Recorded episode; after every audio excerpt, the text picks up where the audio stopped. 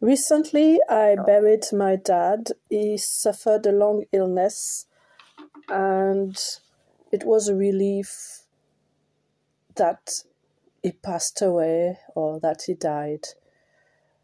And it left me with a strange feeling that I wasn't sad or surprised or shocked.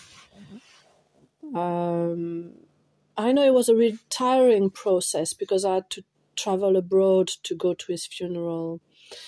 And because he was a very popular person, I saw about hundreds of hundreds of hundreds of people coming in line one after the other to pay their respects four days in a row, standing up all the time whenever somebody would come in, which mean all the time. And I came back totally tired ended up a few days later at the emergency with some my head spinning.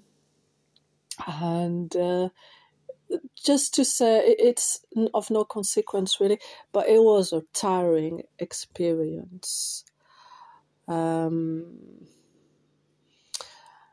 because I was with my family and it was really nice and meeting people I've only ever heard by name, now seen them, the person themselves, uh, praising my dad. So in this type of process, you only hear the positive and you hear telling yourself deep down, well, yeah, well, I saw a different side of my dad, um, however good and influential he was.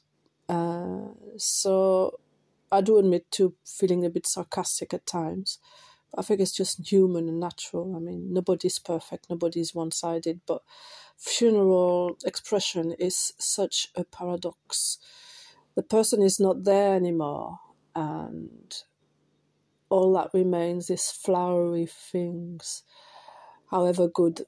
um, but it doesn't necessarily reflect the realness of the person.